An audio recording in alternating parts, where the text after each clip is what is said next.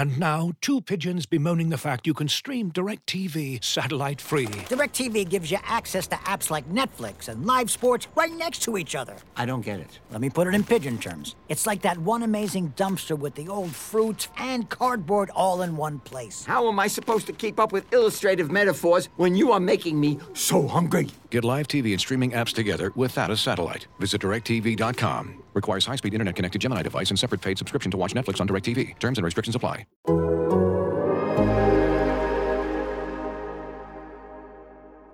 Bird to your mother, it's time for another episode of Birds with Friends. Just the Duo. trio of feathery brethren, weathering any season to see the Eagles eating teams like Scrammy's top with cheese. It's Philadelphia. Bo and Zach kicking it cooler than Two. Penguins till Zach runs off with his valet keys. He's a real nuanced goose. Pull up a branch, get loose. It's time for some juice on some. Birds with friends. The early bird gets the worm, but prefers getting turned like a turn on some. Birds with friends. Bo and Zach coming at you with stats and things, flapping their wings on.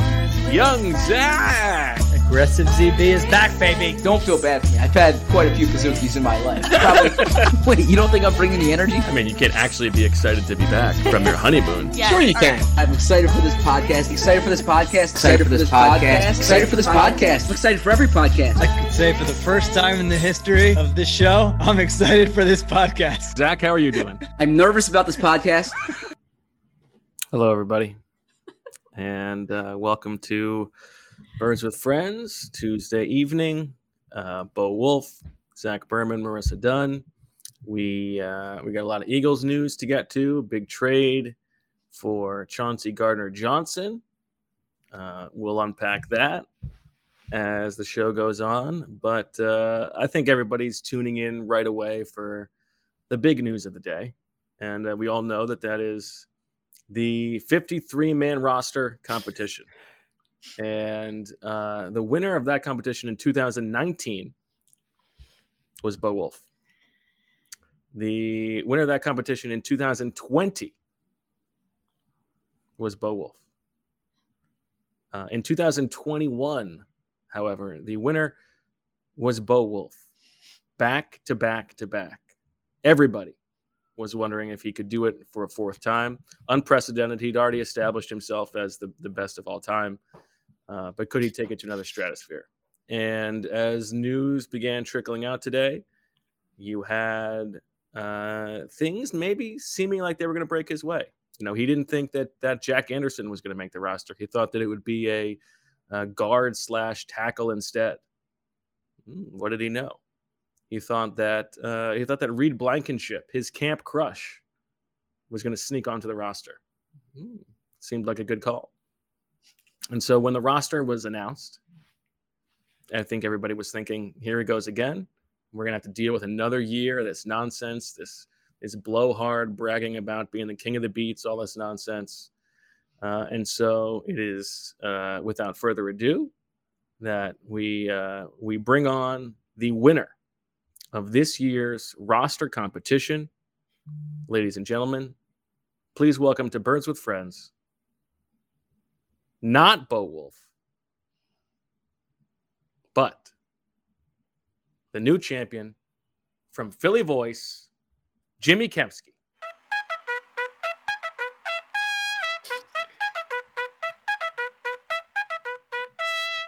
There he is. Look at that guy. Now, Jimmy, Jimmy, you got 51 out of 53, besting uh, several of us who had 50. None of us obviously had Chauncey Gardner Johnson. None of us had Josh Sills. Now, we'll get to the decision the Eagles made. Uh, you know, obviously, they should have kept Kayode Awosika instead of Josh Sills. Younger player, better player, more versatile player, better looking player. That would have taught us at 51. However, they didn't. And so you uh, you took it by leaving off Andre Chachere, keeping on K'Von Wallace. And so you have been crowned the new king of the beats. Although I actually don't, I think king of the beats is reserved for three in a row. But you are this year's roster prediction champion. I think more accurately than saying I left Andre Chachere off and having K'Von Wallace on, I would say that aside from uh, Chauncey Gardner Johnson and Josh Sills, I just got everything right totally across the board. Not just that one thing. I got everything right there otherwise. So you know, it's uh, I know it means a lot to you, buddy, and I know you're uh, take pride in your little king of the beats, strutting around, cock of the walk. Not this year, my friend. Not only that, this guy. Not only that, got the chip, baby. but Boom. but you know we were sitting next to each other as it came out, and to be fair, you did not say that you were hoping to win this competition. Oh, that- that's true. Instead, you were just hoping to avoid having to get me seven pastificio sandwiches for Kayode Awosika, and instead I owe you a, a pastificio. So congratulations on I'm that sure as well. you've talked about this on the podcast, but if, for the listeners who don't know, I made a bet with Bo. Bo took umbrage to me placing Kayode Awash- uh, Awosika as a long shot before training camp began in my long shots, uh, locks, near locks, etc. Bubble guys, and he said, "All right, I forget how how the bet." Well, you said these guys had about was- a five to to ten, to five to twelve percent chance. five to making- yeah. fifteen. Yeah. So I said it was more on the high end. So I gave you seven to one odds. If you if he made the team, I owed you seven pastificio sandwiches. And if he didn't make the team, I only got one. Those are actually terrible odds. I shouldn't have made that bet. You know Uh, what? And it, for, I forgot. through. And, and I mean, I think you would admit uh, you had him in the wrong column. Oh yeah, he should have been a bubble player at least for sure. Like, no but I forgot today that I could have used a press conference question on asking Howie Roseman if Kayode had a better shot of making the roster than Mac McCain. But when I found so when I found out that Jack Anderson didn't make the team, I was like, oh, I was like full on panic mode because I thought you might be right with Kayode. I couldn't have possibly cared less about winning because it's not it's not even just like getting you seven sandwiches. If I could just go and buy you seven sandwiches and be done with it, that'd be fine. But it's more like I had been your sandwich bitch for like a month.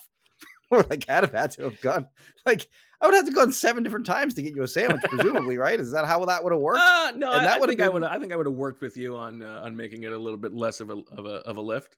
Maybe two. two so I did take a look at, at their website, and uh, I think I've decided on the chicken cutlet with prosciutto That's a good one. and sharp provolone. Okay, when do you want it? I forget what it's called. Eh, Week don't know. one. Yeah, I think once the I think when the season begins is uh when I'll find that sandwich to be most enjoyable. I think that's fair. Uh, Zach, how are you tonight?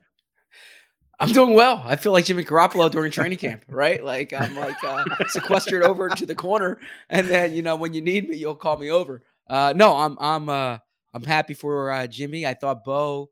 I texted you today that, that that that you were. It looked like you were going to win. I did not see Josh Sills coming. Um, my question for Jimmy: We had a great dinner, the three of us last week, and uh, uh, being the the nerds we are, we had an extensive conversation about the third quarterback, right? And I yeah. was I was uh, giving my reasons why I didn't think a uh, that the Eagles would keep a third quarterback. You were explaining Mhm. why why uh, you thought they would. I actually left that dinner more with my mind changed. Like I think they might go in this direction. Then, of course, we all saw Reid Sinnett's performance. Um, was it that dinner that swayed you to keep two quarterbacks, or was it the performance on Saturday? Are you asking me or Bo? I'm asking you. So I he just stunk in the game. Yes, okay. so like it was like that. Yeah, they can't just they can't just keep this guy if he isn't good. So, So, going into the game, you thought they were going to keep three, and then because I had him on, Okay. yeah. And then when he had that last bad performance, I was like, okay, well, he hasn't done anything in any of these games, so can't have him. Bo, did did anybody? Nobody have had him. Yeah, I was that was a shrewd evaluation. I thought Good about evaluation it, there. but Yeah. I thought there was a chance they might keep him just for the Tuesday and then hope to find somebody better. But yeah, I mean, you, nobody's going to claim him, so there was no reason to keep him. It's Yeah, the and- it's the it's the Chachere one that's really gonna. yeah, I, gonna was haunt g- me. I was going to ask you that. So so joking aside, um, I ask you this journalistically. You were on to them not keeping Andre Chachere. Uh, what what compelled you to go in that direction? And Bo, as a follow up, what compelled you to have Andre Chachere on your roster? Yeah, good question. So the way I looked at the safety position was I just had Reed Blankenship on because I thought that he played well enough to just be on the team. I thought he was the third best safety uh, on the team. And then of course they cut Anthony Harris and they trade for Chauncey Gardner Johnson. So those two guys cancel each other out. Whatever, fine. Then I felt that K'Von Wallace, they were just going to keep him because he's a fourth round pick and they were going to give him a third year to show something. uh, you know, meritoriously or not. Uh, and that's what they did. And then from there, it was between Josiah Scott and Andre Chachere. And between those two, and I guess they called Scott uh, a corner, but he, you know, as you know, we all saw, he played safety primarily uh, throughout training camp, especially in the back half of training camp. So between those two guys, it was like, okay, well, Josiah Scott's three years younger, and Andre Chachere has been. This is his sixth team. It's his fifth year in the league. Who's gonna pick that guy off off of waivers? I know the Eagles like claimed him off waivers a year ago, but I mean, was he? Is it's not like he's Steve Tasker or uh, Bill Bates or who's the uh, pa- who's the cur- current day Matthew Slater. Patriots special teams? Yeah, Matthew yeah, Slater. Matthew Colt Slater. He's not Anderson. like Colt that- he's Anderson. not- He's not. Colt Anderson's another good one. Bryan Braman, Chris Maragos. He's not one. Yeah, of no, Matthew Slater was great scouting by Bill Belichick. But go on. Okay. But nobody's, Yeah, I throw that in nobody's gonna good. nobody's gonna claim Andre Chachere. So I'll just pick up. I'll just keep Josiah Scott, and then they can bring Andre Chachere back to the practice squad if they so choose. I have two people to blame. Uh, for, for Yourself for, for the them, right? Yeah. No, I have. I Okay. actually am not at fault. Um, uh, the decision to to keep Chachere, um, I blame on Fran Duffy. I think uh, we, you know, we had talked about Chachere. He had that really good play in the Browns game where he, you know, he he tackled the quarterback at the goal line. Left uh, sideline. Josh Dobbs, right? Uh, or yeah, it was Dobbs. Uh, nice play, and I thought, you know, he he I thought he was pretty good over the course of the summer. You know, he had the interception of Jalen Hurts. He was playing nickel as well as safety. You know, I I thought that they would put him on IR, and so they would open up a spot that way.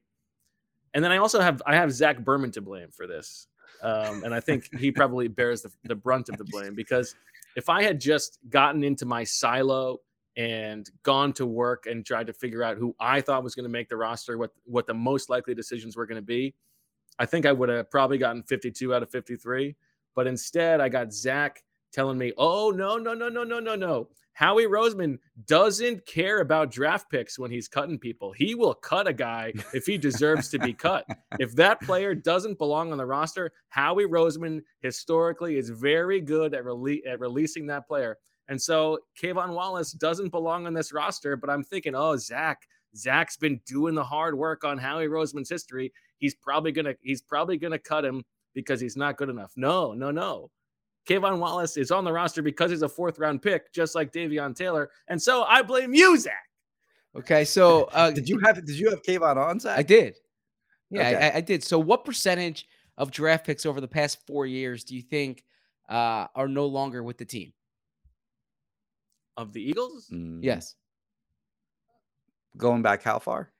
to uh, 2019. I don't know, but whatever percentage it is, it should be a little bit lower because K'Von Wallace uh, did not earn his way onto this roster. Davion Taylor was flat out terrible. in But at Browns least he was like always supposed Yeah. to be a project. Like, y- But you there's know, no one behind Right. him. That's the thing. Right. It's it's like they Yeah. didn't keep him over another linebacker. That's that's the point. So I the actually answer to think that, I actually think honestly both of those guys could be could be waived tomorrow if they claim somebody. So the answer is is 24 something percent. So around one in four um, draft picks since then. Now, if you want to go first three round, what's that?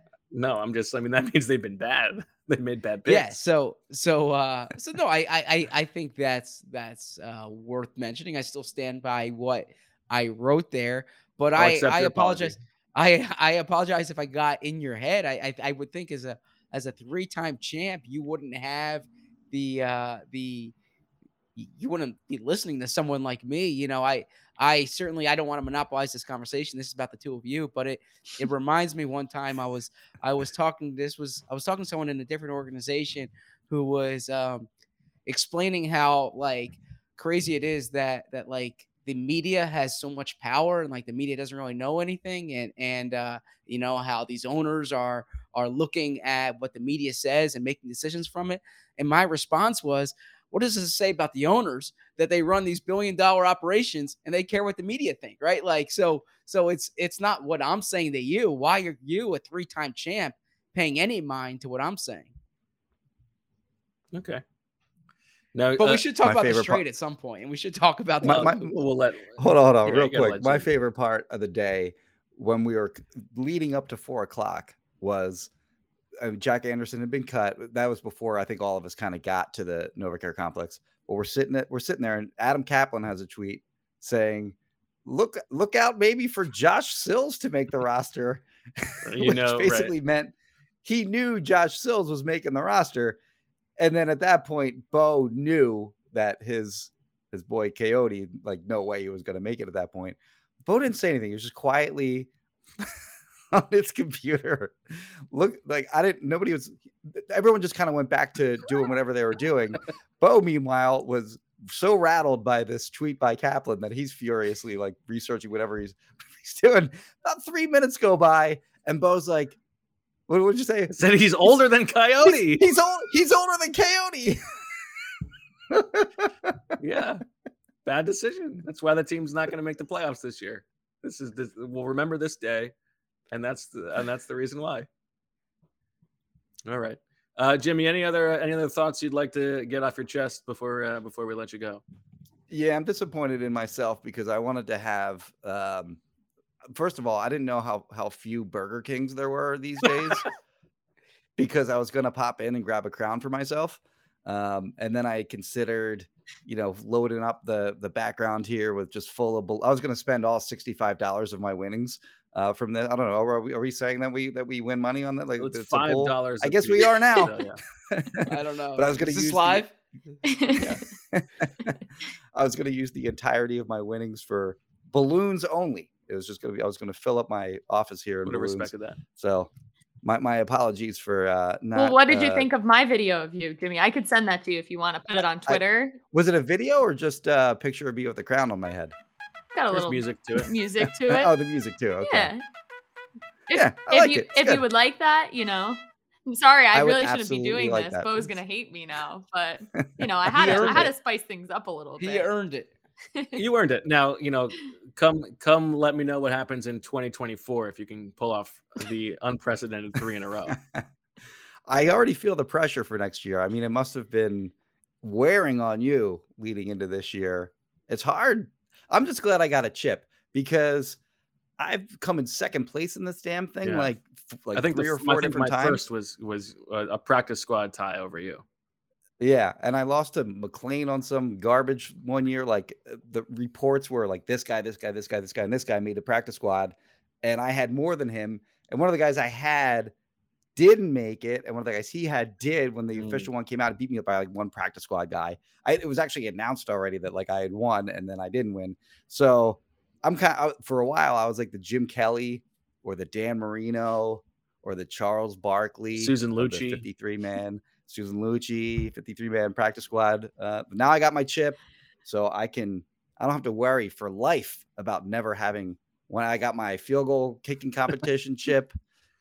Well, I don't want to, you know, I didn't want like you I'm brought up you brought up the pressure, and I don't, you know, I don't want to take away from your day. This is your day, um, but I but I do think um, now is the time um, for me to officially retire from Oh, the roster wow. competition. It's a, Um, it's a huge, you know, I watched, breaking news. I watched I watched Serena Williams last night. Uh, you know, she's talking about graduating on, um, evolving to the next stage of her career.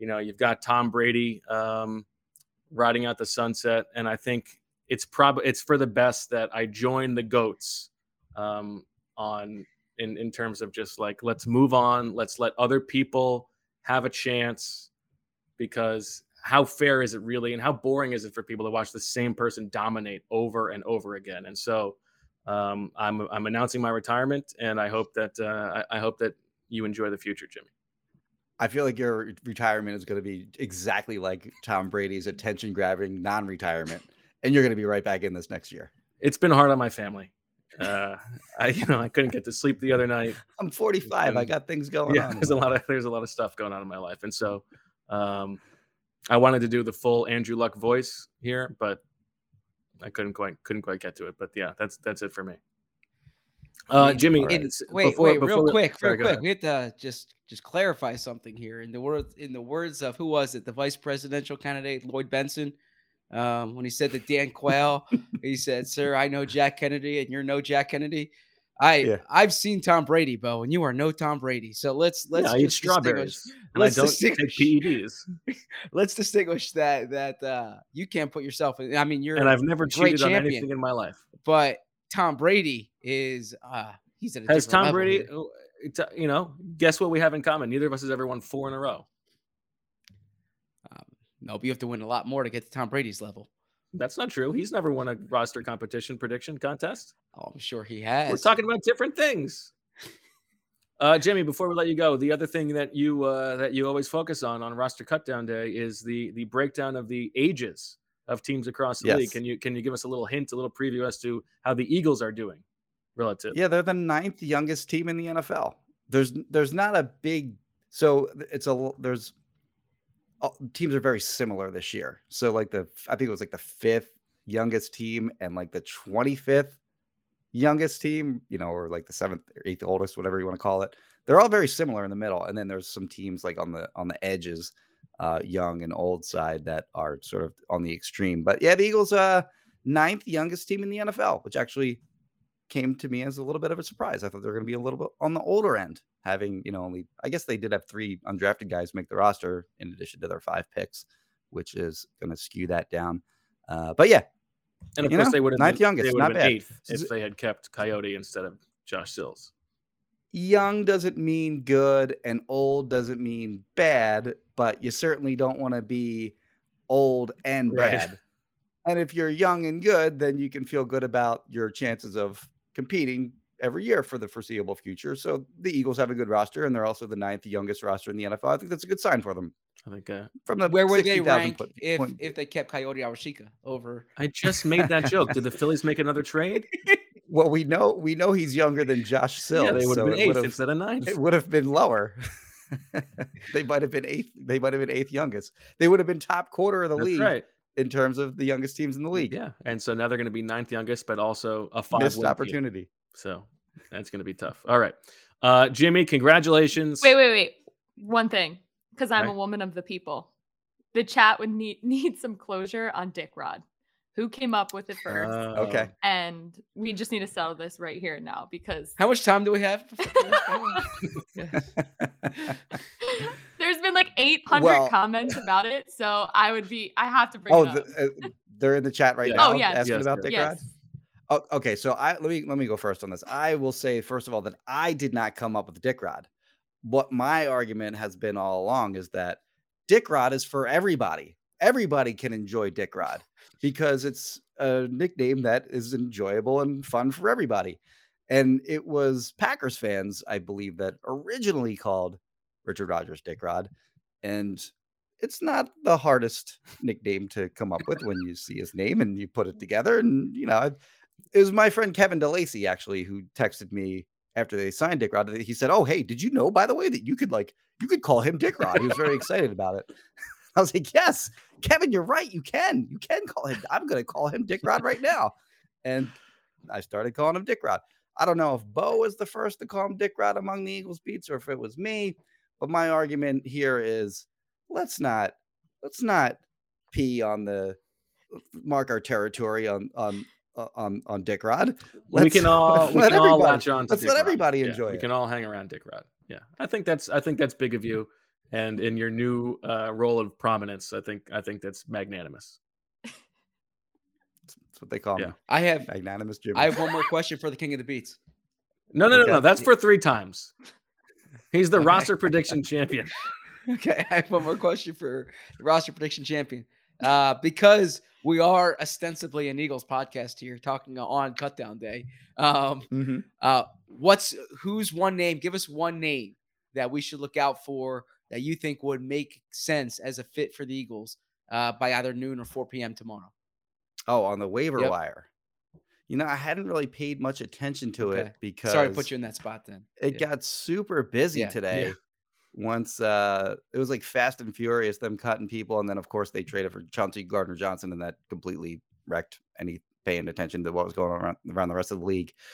But uh I would say positional wise, running back maybe, quarterback if they want to keep a third. Certainly not going to go offensive line. Uh, Man, if they go if they if they cut if they claim an offensive lineman and cut Josh Sills tomorrow, I'm gonna be so mad. safety, I don't think they're gonna. They're. I don't think they're gonna go that route anymore. no, if they cut K'Von, Um, I guess I would be really mad. They, they could. Um, yeah. I, again, I, I hadn't seen who, who has actually been cut around the league, but I, I would say best bet is probably running back, just positional wise. And I think a bunch of them did get cut, right? Yes. A bunch of like notable names anyway. Yep. Okay. All right, Jimmy. Congratulations. Uh, enjoy your year. Uh, you know, drinking from the crown all over the place, and uh, you know, better better luck uh, to Zach next year. Maybe he can take it back for Birds with Friends. And How not many did you Matt. get, Zach? I got 50. I was I was I was Okay, one behind. All right, that's respectable. I I went uh well A little there's- pat on the head. Yeah, you and BLG have a shared uh, chalk. Uh, Oh, so you tied Bo. yeah. yes, yeah. I think maybe you guys should have your own your own uh, Bo versus Zach competition based on your practice squad guys. There we go. Yeah, I mean Maybe a little pastificio sandwich on that. I mean, I'll look Yeah. at it, but only if it's going to mean that I win. that's probably true. That's probably true. All right. Uh, thank you, Jimmy. Uh, we appreciate you. you. coming on, taking uh, taking some time. Let's take a little break, and then we'll come back and talk about the actual news of the day. When you need mealtime inspiration, it's worth shopping Kroger, where you'll find over 30,000 mouthwatering choices that excite your inner foodie. And no matter what tasty choice you make, you'll enjoy our everyday low prices, plus extra ways to save, like digital coupons worth over $600 each week. You can also save up to $1 off per gallon at the pump with fuel points. More savings and more inspiring flavors make shopping Kroger worth it every time. Kroger, fresh for everyone. Fuel restrictions apply. All right, welcome back to Birds with Friends. Bo, Zach, and Marissa. A big day for the Philadelphia Eagles as they make a blockbuster trade, adding a brand new safety and pair the roster down to 53 players ahead of week one. We send it over now Wait. to the stone cold newsman for I have- everything that's going on with the Philadelphia Eagles. Zach Berman, how are you?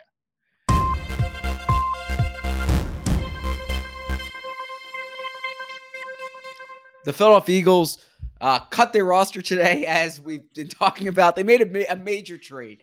Uh, the major trade was they acquired safety, not defensive back, safety, Chauncey Gardner Johnson from the New Orleans Saints. Eh, The deal was for a fifth round pick, uh, the and the lesser of the Eagles' 2024 sixth round picks, and the Eagles also get a 2025 seventh round pick in return. Uh, some other notable things that occurred, and, and we'll discuss all of this. The Eagles keeping only two quarterbacks. They waived both Reid Sinnett and Carson Strong. Um, Jalen Reagor stays with the Eagles, as does Andre Dillard, as does Davion Taylor, as does K'Von Wallace. That 2020 draft class included Reagor, Wallace, and Taylor. They all remain. Um, the Eagles uh, were very excited about this group of second year cornerbacks that they had. Well, only Zech McPhearson stays with the team on the initial 53. They cut Tay Gowan and Kary Vincent Jr. and Mac McCain, but they did keep three undrafted rookies on the team.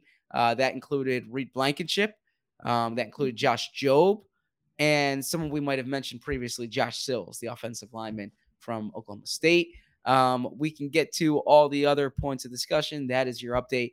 If I can break character for a second. Um, so uh, the update's finished. I I, I do want to say one thing. And far Thanks for be that it- update, Zach. Yes. Far be it from me to go astray when we are 33 minutes in and have barely talked about cutdown day. But I just want to give credit where it's due. And and I, I think Marissa was outstanding, is outstanding with those ad reads, the best of the of the three of Are us. you kidding? Going back And to the ad reads? and well, because why am I catching a stray in the trade, like multiple strays in the trade coffee ad? They give you a script to read. Okay. Why do you They want you to personalize it. Why? Okay, but they want you to personalize it with your trade coffee experience. They don't want to personalize it by ripping on your co-host. Okay, so I'm sitting there. I'm sitting What are there. you talking reading- about? That's exactly what they want. They want it to be read in the host voice. My host voice is playfully giving you some business. I think they they wanted you to talk about your experience. So I I mean I mean look look Marissa has enough work on her plate. I don't want to give Marissa any more work. is- But you had to go back to this. well, yeah, and, and I, I wanted to lead with it, but like literally the first time in three years that we're organized on the top of a, oh, what's not even the top of a show, on the top of a segment, you leave no time for discussion and you go right into the Stone Cold Newsman. Okay. And then I, I couldn't start the Stone Cold Newsman with that. So I wanted to just establish that Marissa is awesome at ad reads and I would have no objection if she did all the ads. And Bo, come on. I mean, Don't make look, Marissa. Don't make Marissa do the do the manscaped ads. I had I had the most embarrassing moment of like my life. Well, not my life, but of the of recent years when I had to read that ad like verbatim. that was okay? the most embarrassing moment. well, mm, I mean, among there, Mm, and then you take this opportunity to rip on me while reading the ad. Who's So- ripping? Yeah. Okay. So, anyways, just figure I get that off the chest. Let's get the cut down day. Zach, I'm You- proud of you. That was don't- that was don't like- fire. isn't it true that you're trying to become more of a coffee guy? Well, that actually is accurate. Yeah, and I'm having a a, a hard time doing it. I, I don't really like the taste, which is like a fun. You know, it's like when I talk about Jalen Reagor, the first part of of punt returning is catching the ball. Like the first part of drinking coffee is like actually drinking it, and that I I don't like the That's- taste. I mean, that's the only part, really.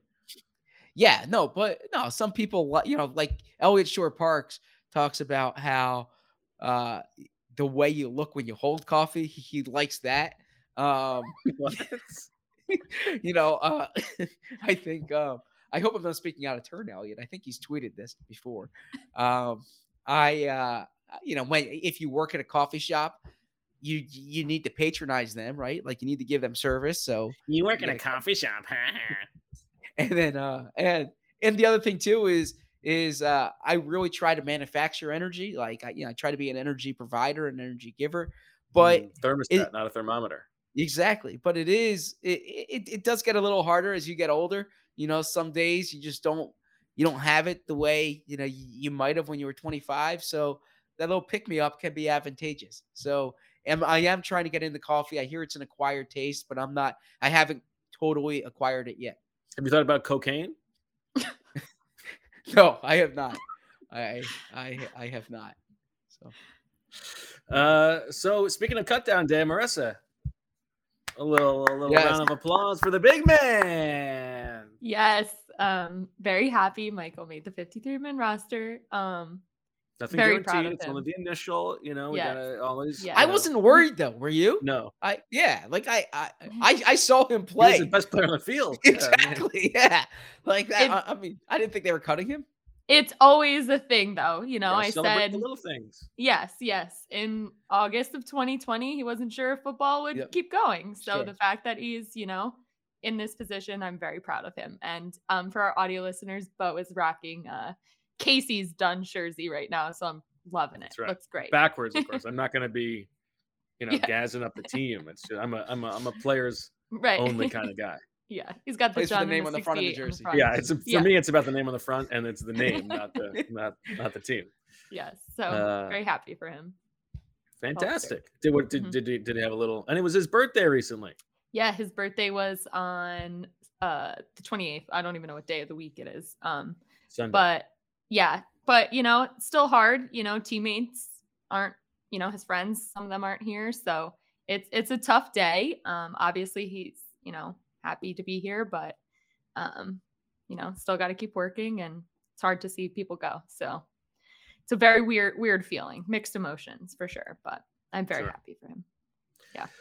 All right, let's uh, let's get to the Eagles. Uh, we can talk Zach about um, some of the actual decisions they made roster wise. We can talk about what's maybe to come over the next couple of days. But I, I do think we should obviously start with with Yeah. diving into the the trade. Um, so it, it was interesting. It came down first that they were releasing Anthony Harris. Um, and you know, I, I wish we had a Peloton read today because I was I was on I was doing a little bike ride and I see the uh, There you go. Anthony Harris uh, as I, as I'm going and I go, oh well, obviously they're trading for somebody. You know, they're not going to just.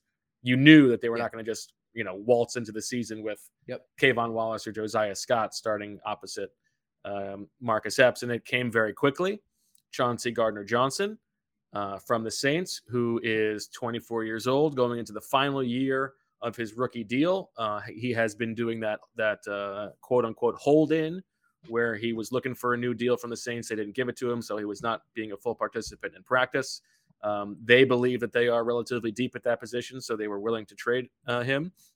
Took a while before the compensation came out, and uh, you you said what it was before, but a very light compensation, relatively speaking. I, I think um, it's fair to say that, like in terms of the quality of the player, the Eagles uh, make out far ahead here and it's almost uh, it's almost too good to be true. Now there there's some projection. You know, he's he was primarily a nickel corner um, with the Saints. Did not play a ton of uh, you know deep safety, but he did do it in college. The Eagles think there's some easy projection uh, and crossover between the nickel and safety role in Jonathan Gannon's defense, especially in cover three. But uh, I, I do like. I mean, in terms of just the decision, it's a home run. You do it but there are there are some variables here. I think you you would expect that it's going to take a little bit of time for him to get acclimated, both to a new defense, uh, at a position uh, where it's important to like know the guy next to you and, and what your roles are. Um, this is an interesting personality that that we can get into. I think it's also like you have to wonder if there's something else going on with the Saints, like being willing to let him go for such a cheap price. But in terms of like just upgrading the roster, from what it looked like yesterday to what it looks like today, there are now, you know, no glaring holes at the top of the depth chart, and and the Eagles should feel very good about the the the state of the roster, especially after making it through the summer healthy. Yeah, I, I thought that was, uh, and I say this earnestly, an outstanding overview of it because you do wonder is it too good to be true, right? Like, I mean, take the compensation out of it for, for a second. Yeah, just just adding that type of player um, at this time of year is hard to do. Number one, and then you see they barely had to give anything up. I mean, relatively speaking, um, that's so. Uh, whatever risk is baked in, it's absolutely worth the risk. I've been pounding this drum throughout training camp. Um, safety is an issue, or, or, I should say, was an issue now. Perhaps it still will be. Uh, but I didn't like the group that they had. Um, I, I, I thought that uh, um, what a call even though, Blankenship, by the way. Even though that uh, I, I I didn't take um, what they said at face value, like I you know every I I, I asked multiple t- times from Howie Roseman's first press conference to multiple times with Jonathan Gannon to with Nick Sirianni in Cleveland, and I kept asking about the safeties, and I didn't think they actually thought that like they were fine with these safeties, but I thought that all right, they're to have to go into the season with this. Like they're they're to have to figure it out because I didn't know where a starting safety was going to come. And uh so I thought they would I thought they would trade for a better depth option. Okay, like yeah. they would replace K'Von Wallace with, you know, somebody yeah. of that ilk who's a little bit better. But yeah. So so I get what you're saying about projection and I mean personality, whatever it may be. Whatever risk is there, it's totally worth the risk because um, just like just what this roster looks like now, what this depth chart looks like now compared to a day ago, it's a major difference. Then you add in the fact that he's 24 years old, turns 25 this year. Um, he's been a really productive player, uh, and you know he he kind of fits the age curve that the Eagles have right now. We've we've spoken about how a year ago they really didn't have these 25 and under talents. Um, That's a good point. Yeah, they have a, a lot of pending free agents, right? He's he's one of them. But I I really like the move, and um, I understand you need to have skepticism, right? Like you know, you you never want to look at it like uh, you know, uh, it's the line from Rounders about you know if you can't spot the sucker at the table, then you are the sucker at the table, right? But but but maybe the Saints are the team here that that looked at it and was was like, this guy's not happy. He's going to be disruptive. Um, let's just cut our losses. And the Eagles are the beneficiaries. And this is why, you know, we we spoke about it. Howie Roseman has has you know shortcomings like like we all do, but you know we've we've discussed those. But something that Howie is really adept at. We'll get to that uh, later. Make sure make sure we circle back on on Howie's shortcomings because I think we need to talk about his his driving uh, that was addressed the, during the press um, conference today. But uh, but but he's he's spoken. Put a put a pin in that if you don't mind, Marissa, just to make sure we get to it. um, you. know, he is he's creative, he's aggressive, which is of which is a very good thing. Um, but also like he's he's always um just like calling around. He he doesn't want to wake up in a situation being like, wait, that guy was available and we didn't know about it. Um, and He said that. That's the stuff that keeps him Yeah. up. Yeah. yeah, and, and and so like he shot his shot and it worked, and he got his safety. I didn't think he was going to be able to do it, so I give him credit. Yeah, I think I think you know for all of the things that you could complain about about Howie Roseman, one thing that you you definitely have to respect um, and appreciate as a fan is that he he is always trying to be active. Yep. Um, you know there are there are no guarantees about what future seasons are going to be. Uh, like the the slow, quiet rebuild is never guaranteed to hit, and so if you can fast track things, um, Howie Roseman's going to try to do it. Um, and and as a fan, I think that's I think that's encouraging to know. Um, And the Saints. sorry, oh, go I'm sorry. No, no, just uh, real quick too, and, and and, like not to applaud. Um, you know, uh, you know, uh, I, I go back to say Sam Hinkie and and Daryl Morey, and I know you don't like that, but but Sam Hinkie's. T- I- I'm talking about all the series of moves. I like Sam Hinkie and what he did. I just Okay. didn't like the letter. Okay. All the series of moves that it took to acquire James Harden, right? Like like these these little subtle moves on the margin. And like not to applaud the Eagles for trading JJ Arcega-Whiteside because you know they they missed on the player. They weren't going to keep him.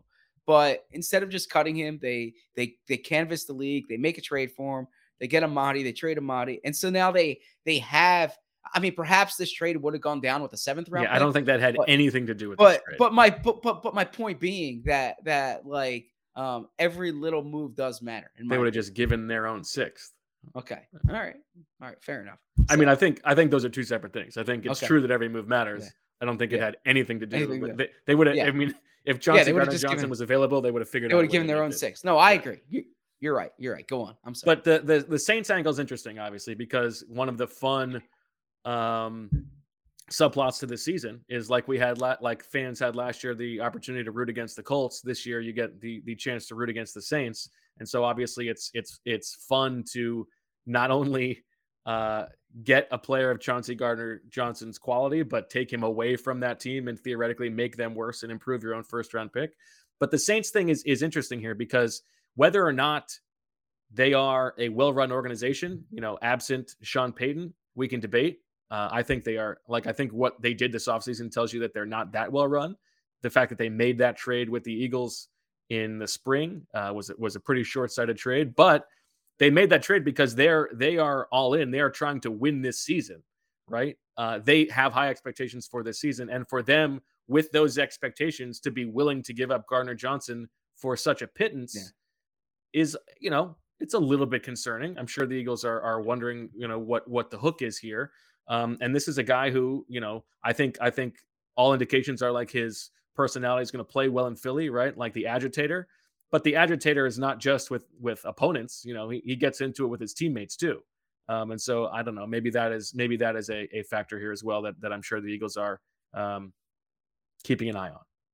Yeah, so um, I'm pulling this up here as as we speak. This was from um, Jeff Duncan uh, of of the New Orleans Time Picayune, um, and he said that uh, the Saints and Gardner Johnson were about four million dollars a year apart in contract talks on a long term extension.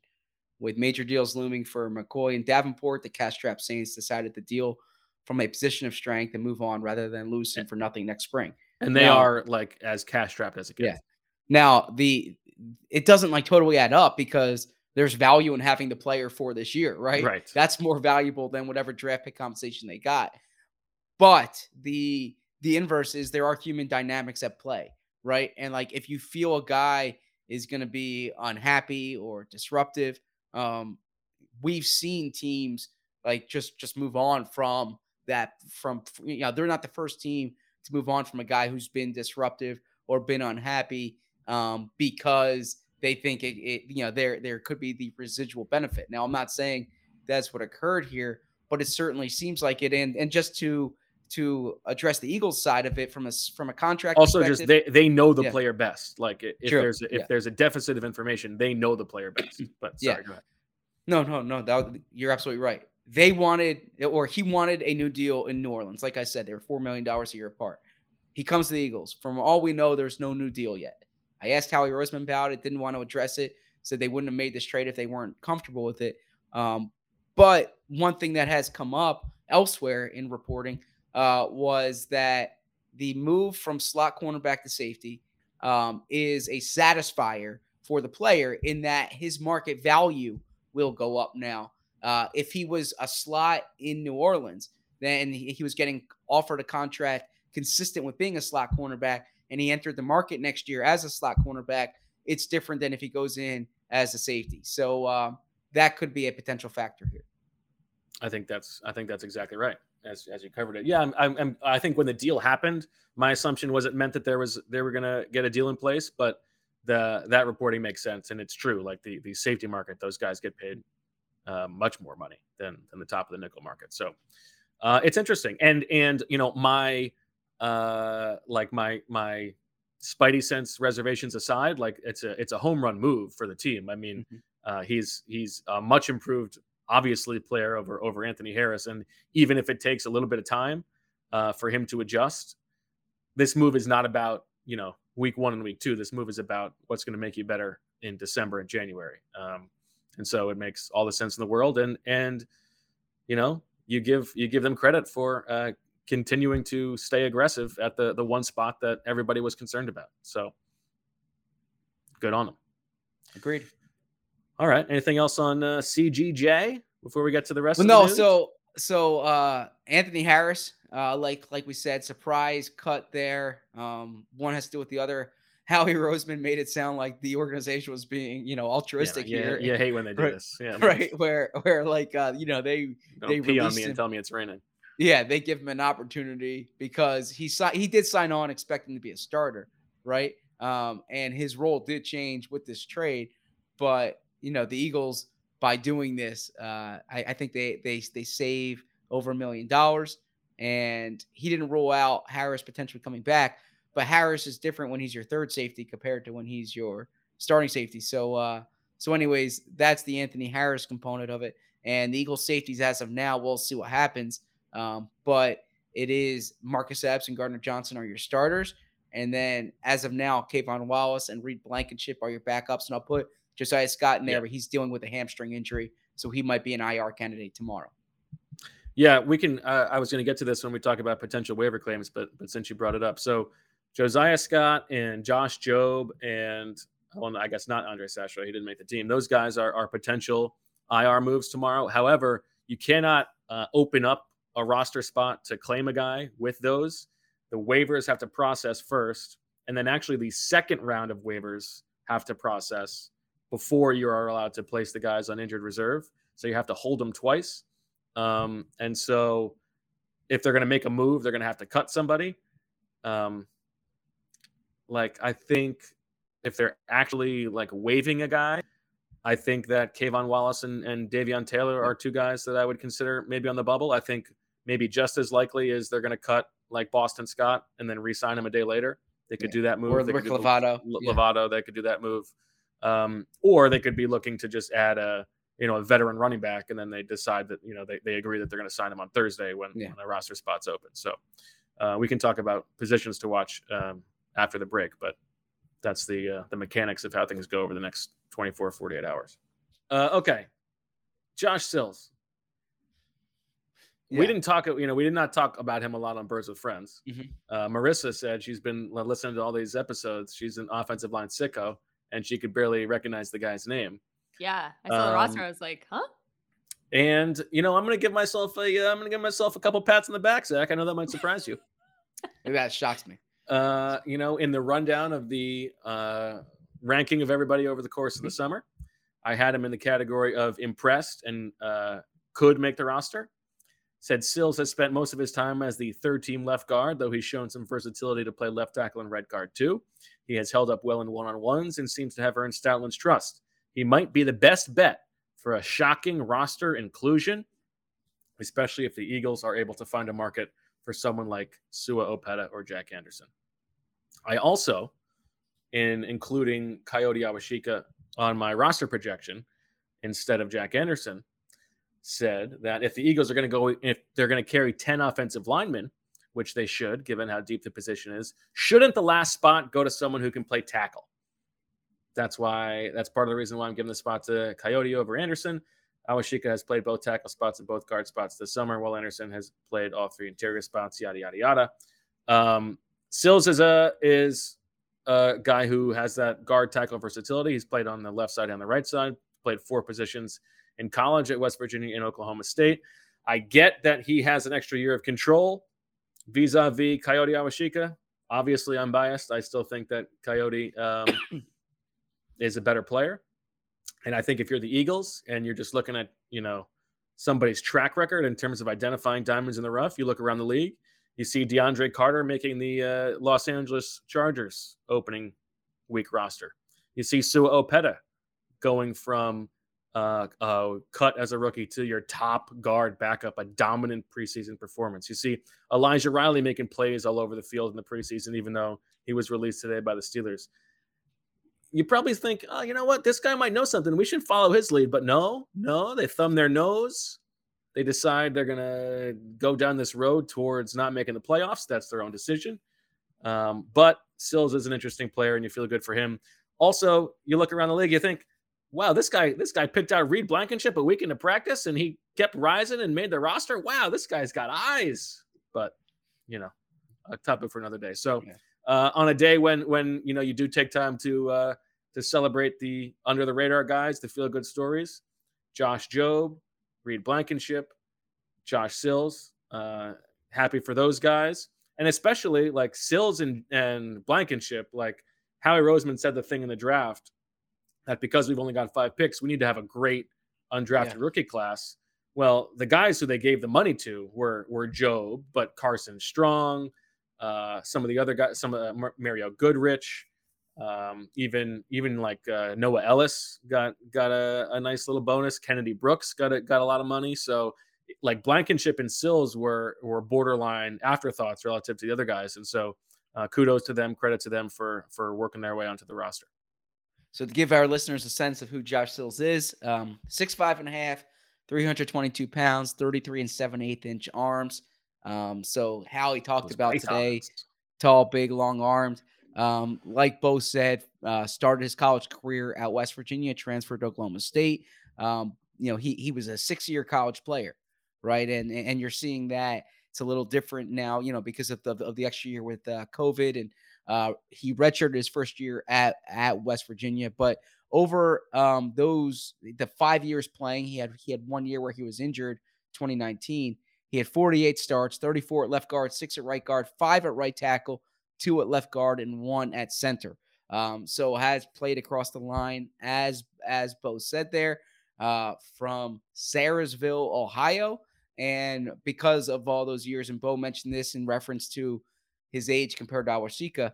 He is 24, turned 24 in January. So um, you're not looking at him like a uh, a young developmental guy. And actually, it's it's um it's very similar to Blankenship. I know we've spoken more about Blankenship, but Blankenship was uh you know a five year starter at Middle Tennessee State. So both these guys are older players, and you're probably getting them because you know they have an advanced football um, I don't want to say say knowledge, but they're bringing in a degree of experience. You're not looking them as as projections. You're probably looking them more as depth pieces now. Sill's parents famous for uh, driving to every one of his games from Eastern Ohio. Easy, easy drive in Philadelphia. Marissa knows that drive well. I just looked it up. It's like Southeast Ohio, right? Mm. It's like not that far mm. from Morgantown. So there you go. Yeah. Um, elsewhere, uh, you know, we talked about safety already. We talked about corner. We talked about linebacker. I think Davion Taylor could be potentially um, on the bubble as as they make a move. Uh, defensive line, offensive line, wide receiver. Reagor, I guess we should talk about. Um, I'm not surprised by this. I, I don't know why. Like, uh, did you ever think they were going to cut him? No, but I exactly. did think that they would. I think I yeah, did I think thought, they were going to try very hard to trade him, and yeah, I thought I there was. A, I thought there was a chance that they were going to be able to get something done. Um, yeah, I, you know, I heard some some some buzz today that you know there was there was some stuff going on there. But look, I mean, um, you know, Laviska Shenault, who uh, I, I, know I'm I know I'm high on him, but he's been more productive than Jalen Reagor in the NFL. Uh, and he he he went for a very low pick swap, right? Um, you know, there's teams have had a hard And time. was drafted these after Reagor. Yeah. Uh, Denzel Mims has has you know he has not been traded, right? So uh, I don't know if there was you know such a strong market for it. Now you say, is he really going to improve his market, right? Like like whatever deal you were going to get now, um, he's your fifth wide receiver. Is that going to change? But you never know, right? He, he- could return a punt, he could pop a punt. I imagine as of now, unless they make a move, I think he's your starting punt return against Detroit on Sunday, next Sunday. I, I think that's probably right. Um, you know, they could elevate Britton Covey. I think they could add a returner. Um, that's that's one Yeah. position to watch in, uh, as the uh, the waivers move. But I mean, first of all, he was good this summer. You know, Yes. it- this was definitely his best summer. He was consistent. Uh, it, I mean, it was like it was funny because it was the faintest praise possible when Howie Roseman said during the press conference that, "Oh yeah, you know what? One of the scouts uh, reminded me he, he's one of the only guys who practiced every day." Which Like- which also didn't add up to me, right? Was he talking about among wide receivers? Because there were a lot of guys who practiced every day. I don't They, know. I mean, they weren't really banged up this summer, right? Like it's it, it- it's it's not like they had like, right, like AJ Brown had a day of rest, but yeah yeah. Um, I, Yeah. he- I I assume he meant among wide receivers because you know like a lot of their defensive linemen, you know Fletcher Cox practiced every day, Brandon Graham practiced every day, Right. Jordan Davis practiced. You know I, I can go on down the list. So yeah, yeah, that was very it was very funny. Yeah. Um, but just I mean the math of it to release him to waive him would Yeah. have cost the Eagles a lot of money. Um, Yes. it's because those the uh, somebody was explaining the guarantees, the future guarantees get pushed into this year's cap. Yeah. So you're talking about you know five plus million dollars uh, of a dead cap hit. Whereas if you trade him, all of that goes away and you're saving uh, almost two million dollars on the cap. So I think the Eagles would have loved to be able to trade him, but absent that, it's not worth taking that dead cap hit for a, for a player who Exactly. still has a little bit of upside. I mean, you know, the the historical track record of a player with his first two years of healthy production is that he's not going to be a you know starting caliber player ever. But he's 23 years old. You know, Deon Cain's 26. What are you going to do? Keep Deon Cain over him? That doesn't make any sense. Yeah. And I think there is I think there is some upside there. Like for instance, if Quez Watkins gets injured, can't Jalen Reagor like be the speed slot while Zach Pascal continues to be the big slot and you know maybe pop a big play? I think that's not you know impossible. So Yeah. uh, I think all of that makes a lot of sense. I actually like I I uh, I like him better as a like an upside receiver than a returner. I, like I don't I don't ever see the return stuff really happen because because it just makes me so nervous catching the ball. But um, I think I, I, I good for him first of all for having a good summer, and I think it makes total sense to keep him. I don't Yeah. I don't I- begrudge them at all. I, I, I mean, I, I never thought cutting him was a possibility. So I expected either trade or be on the roster. So when they couldn't get a trade, I, I wasn't surprised by this. Right. Um, and then running back, um, you know, the Miles Sanders injury is is up in the air. We don't know what the expectation is. They've only got three running backs on the roster. You know, they don't have a between the tackles bell cow, but uh, I don't think that's something that you need. Um, you know, Boston Scott was their best short yardage running back. It was not Jalen Hurts last year. I think that's fine. I think they're they probably will, well, they definitely will add somebody, whether that's to the active roster or the practice squad. But um, I'm not worried about running back. It's the most running back friendly offense in the league. For anybody to be productive, a, you know, a, a pair of uh, competent, healthy legs will will probably be fine. I would agree with that. Okay. So where do you think uh, where do you think we might see some moves over the next couple days? Yeah, I mean, I think I think running back, uh, and I thought potentially tight end. Um, uh, from what I've heard, they they they like what they've seen from Calcaterra, right? So, uh, you know, maybe they think, all right, they they have. I, I think you wrote this. They have two complementary players, right, at tight end in in terms of Calcaterra and Stoll, and I mean, I'm I'm obsessed with draft. I shouldn't say obsessed. I'm a sucker for draft pedigree. Uh, so OJ Howard to me is like you know, oh yeah, I, I saw him at the Senior Bowl. He was awesome, right? What was that, 2017? And um, you know, played with Jalen Hurts and Joe Panunzio was down there when he was there. Um, but uh, look, I mean, he uh, it, it it didn't seem like Tampa Bay wanted him back, and Buffalo cut him. Those Right. are two if it, good if it hasn't happened yet. You know. Yeah. Um, but I mean, obviously he he has the college track record that is intriguing. Um, you know, I I I think they they might just look for kind of quality depth elsewhere.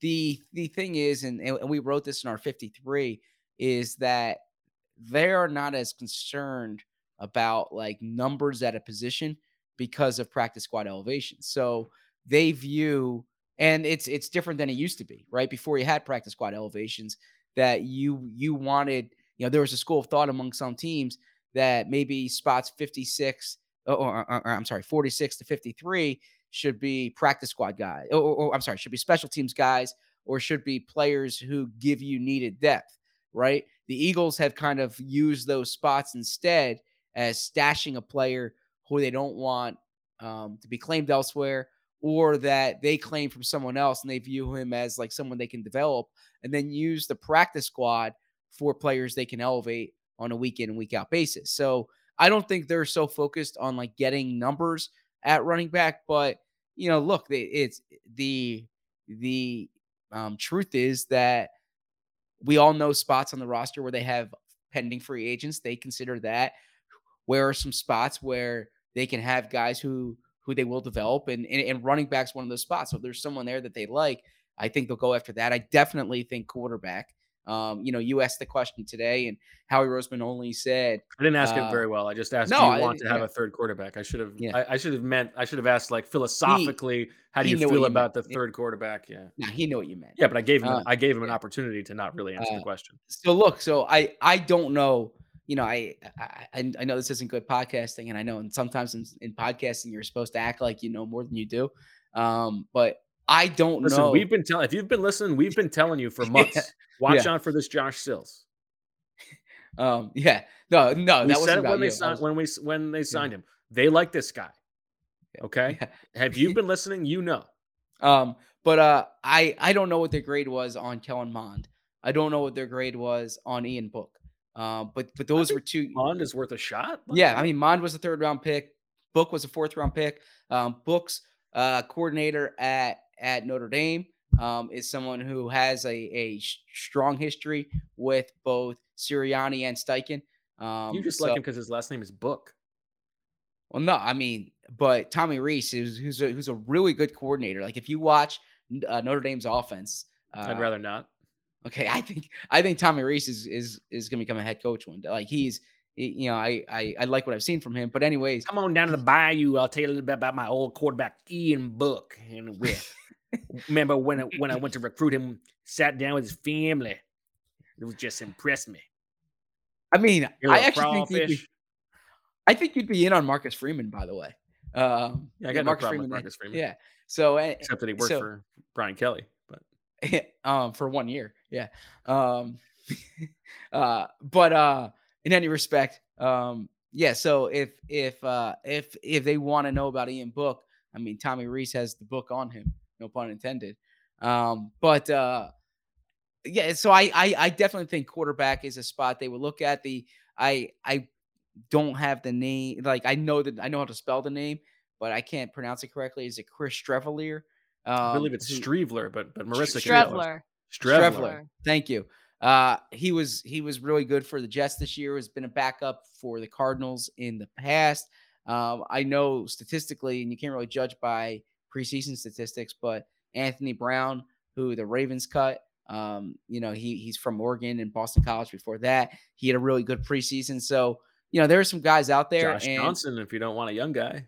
Well, yeah, I, I think that I think more than likely I think they go with want. Yes, guy. I agree. Yeah. so uh, so I, I think quarterback is a position they look at. I Excuse me. agree. Uh, several punters released around the league. Mm, yeah. Uh, that's that's a possibility. I'm not so sure they want to like interrupt the uh, kicking mechanism, but we'll see. Uh, they could use a returner. They could use a gunner. That's something. One of the things that's interesting in in the like the game theory of the of the cut downs is like you know that if you are if there's a spot you want to find, you're going to have to cut somebody, and so you don't like for Sills, for instance. If you just cut Josh Sills, he's probably not getting claimed. Like I don't I don't know that he made it on the on the back of like what he showed in the preseason versus like what he showed day day in day out during training camp and in the meeting room, right?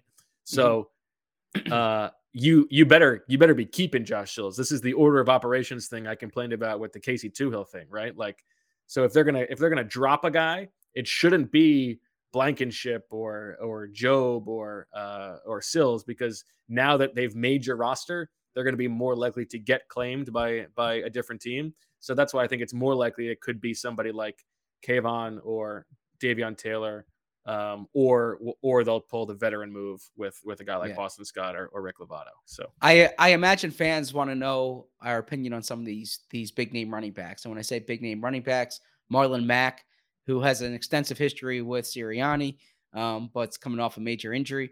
Um, uh, s- ups, ups, I'm sorry, you have Sony Michel in Miami. Um, you have Duke Johnson in Buffalo. These are all players who've been cut.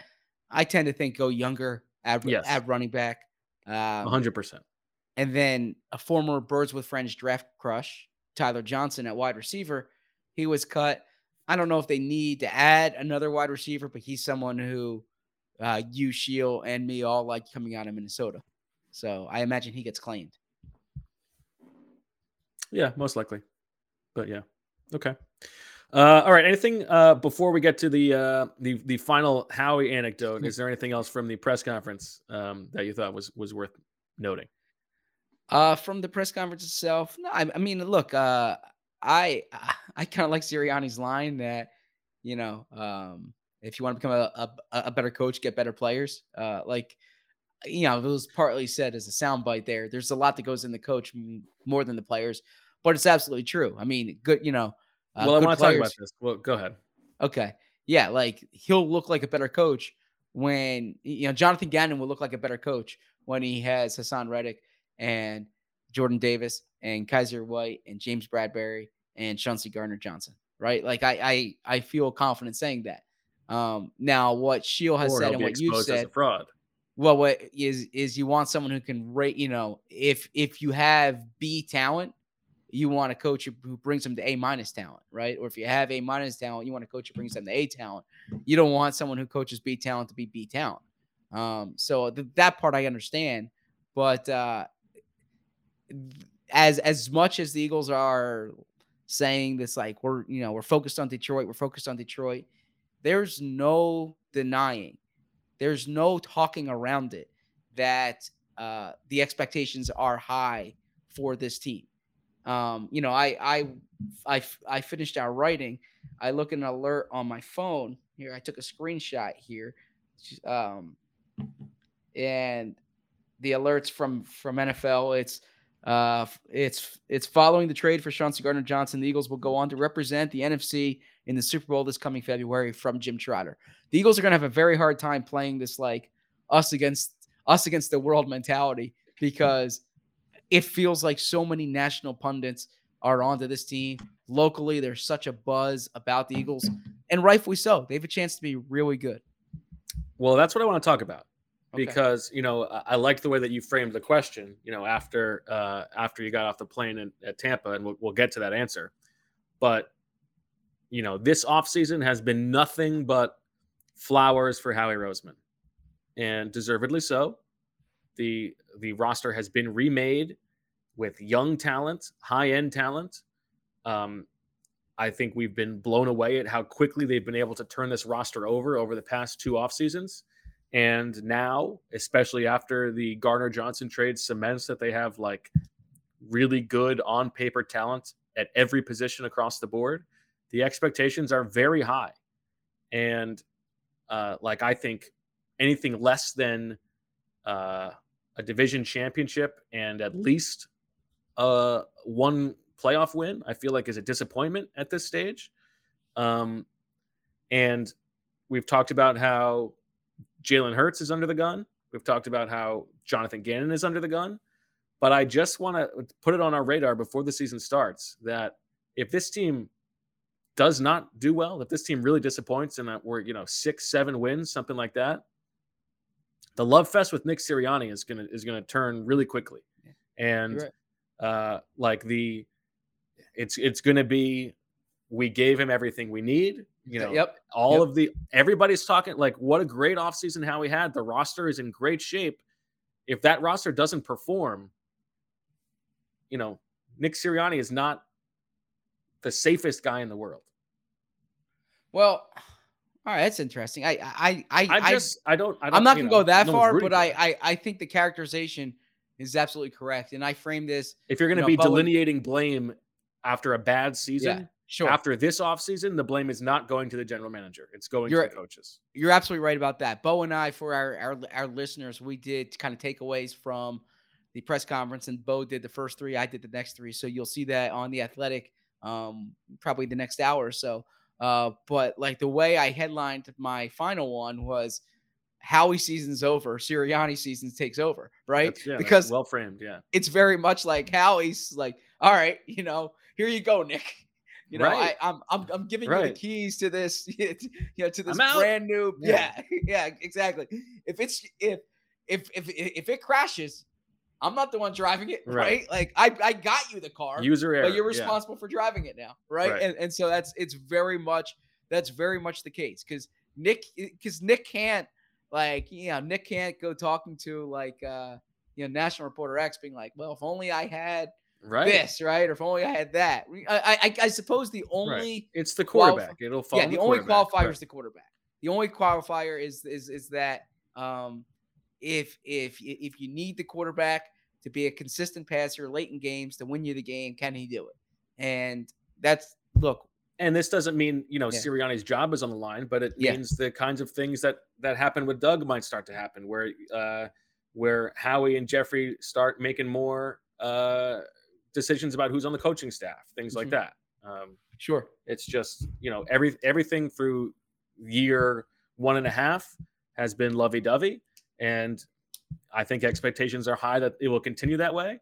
But if it doesn't, like there's there's one side that's that's clearly coming out as I did my job Yeah. after this year. and, and and to that point, you know, if if if we talked when we got back from Tampa Bay, or even in the hotels in Tampa Bay when we did the post game pod, and we said, "All right, what does this team next year uh, need?" And the reality is, most of our conversation was about Jalen. Like, is Jalen going to be the quarterback? But Jalen aside, you would say they they need to, they need more weapons uh, at, at, at wide receiver, right? Like they need to upgrade at wide receiver. They get AJ Brown, who's probably the best wide. Was not the best wide receiver who moved this offseason, but he's an elite wide receiver, right? Um, you know, they they need to upgrade their pass rush. Well, they got Haason Reddick, who's been what top five in in the league the past you know uh, two years in sacks, right? Um, they they they need to fix their secondary, or they they need upgrades in the secondary. All right, they get Chauncey Gardner Johnson, they get James Bradberry. Um, you add in, you know, you need to be more versatile in defense. Now you get Jordan Davis as like the the, the first true nose tackle that they've had since since Bennie Logan went elsewhere and was one of the best players in college football last year. Um, and you you know you go on down there, linebackers are better. They get Nakobe Dean and Kyzir White. Um, so yeah, like every question you had except for quarterback has been plugged, and not just plugged with like a stopgap. Right. Has been plugged with like point. Exactly. So yeah, very much uh, agree with with what you're saying. Is they're not going to be blaming the GM internally if this doesn't work out. Right. Okay, let's close with the GM then, because uh, the the final uh, the answer to your question, which you framed as how are things different?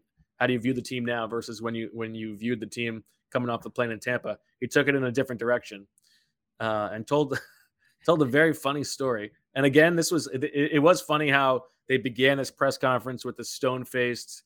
Uh, this is, you know, this is a really difficult day, which is true. But underneath, they're like, we got Chauncey Gardner Johnson, and you know, we're healthy. This is going to be a good season. Where expectations are very high. Um, so he tells the story. Which, Why don't which, you tell? which, which, which, by the way, though, like, eh, and again, we've we've spoken on this podcast about how knowing Marissa and being so close to Marissa has humanized the element of it. Um, and I certainly don't want to seem like crass or or craven, but I think Marissa can attest to this. Like, it, everyone knows the business, right? Like everyone knows this day is coming, so it doesn't make it easier for players who lose their job. Um, but like everyone knows that they start at 90 and they need to get to 53. So, uh, yeah, it- Yeah, but I mean, I'm. I, I think it is. It's a. di- It is a difficult day. I mean, you know, absolutely. And they're talking- they're looking them in the eyes and saying And it, yeah. Sirianni, does, you know, he Yeah. said it, which is true. Like if he's going to emphasize connection and culture the whole time, that's going to make this harder. Um, Sure. They're you know they're going to bring back a bunch of these guys in some capacity, but yeah, I mean it's a, I mean I'm sure the conversation with Anthony Harris was you know very difficult. Absolutely. As a guy who you were leaning on as a as a team leader last year, and and you're letting him go because you found somebody better. But um, anyway, I'm sorry it- I'm hitting the mic, by the it, way. I it see that in the transitions very quickly from the somber tone to like you know how Howie's like stand up hour. Um, and why don't you tell the story of what he told? Um, Okay. From the the Tampa Bay or the the parking lot arriving Yeah. back in Philadelphia in the middle of the winter. Yeah. So the way I, I framed the question was, you know, when you got back from when you got off the plane in, in, in Tampa Bay, if you knew this was going to be your your roster, what would you think? And he said, "Have I, you know, have I told you guys the story, my, my best story about getting back from Tampa Bay?" Um, which was, if you remember, And Nick's this like, was- "What story? I don't know." He's like, "Can I tell the story?" And Nick's like, "What story?" This was the dead of January. Okay, so it's it's you know, uh, we flew back the next day, but I imagine it was snowy or icy or whatever it may be. And you know, they get back to NovaCare and uh, they get in their cars, and Howie Howie just wants to get home, so he does the thing where you where you know you scrape a little part off right in front of you know the, the drive, you know the uh, dri- you know the drive, you know the so you just scrape The the, windshield's that- all that foggy and i see. icy. Yeah, yeah. So exactly. he gets bi- just barely enough to see Yes. like a, an inch in front Yes. of him. and he, He drives home. out. Yeah, he says that He's he bragging about being an unsafe driver. Yeah, like Yeah, and that he calls Nick and he's talking to Nick, and Nick's like, "Hey Zach," and Howie's like, "What's going on?" Did you think he was talking about you for a second? I did not. No. Okay. Um, but uh, Howie says that uh, so Zech McPhearson's car broke down, and Nick Sirianni's waiting with him. Um, what you know, while I don't know if AAA is coming or, hey, I have to look back at the story, but yeah, while the car is being repaired um, or fixed, or he's getting an, another ride. And do you want to take it from here? I I, I actually don't have the full story. Yeah, and then how he he's like, "What are you doing? Don't you know we have like we have people to do that? We have help." Like it was a very it was a very tough uh like peek into how Howie's worldview. Like one, he's he's he's racing out of there, uh, like uh, everybody else on the road be damned. I'm just gonna drive as fast as I can with uh with like with one eye uh covered so that I can get home in time. Whereas Nick is like uh making sure his his windshield is completely clear before he goes. And then also, you know, Sirianni's staying with McPhearson and how he's like, you know, we, we got people for that. We got Dom. Uh, and then Nick was like, well, well, Dom was there too, actually. it was just funny.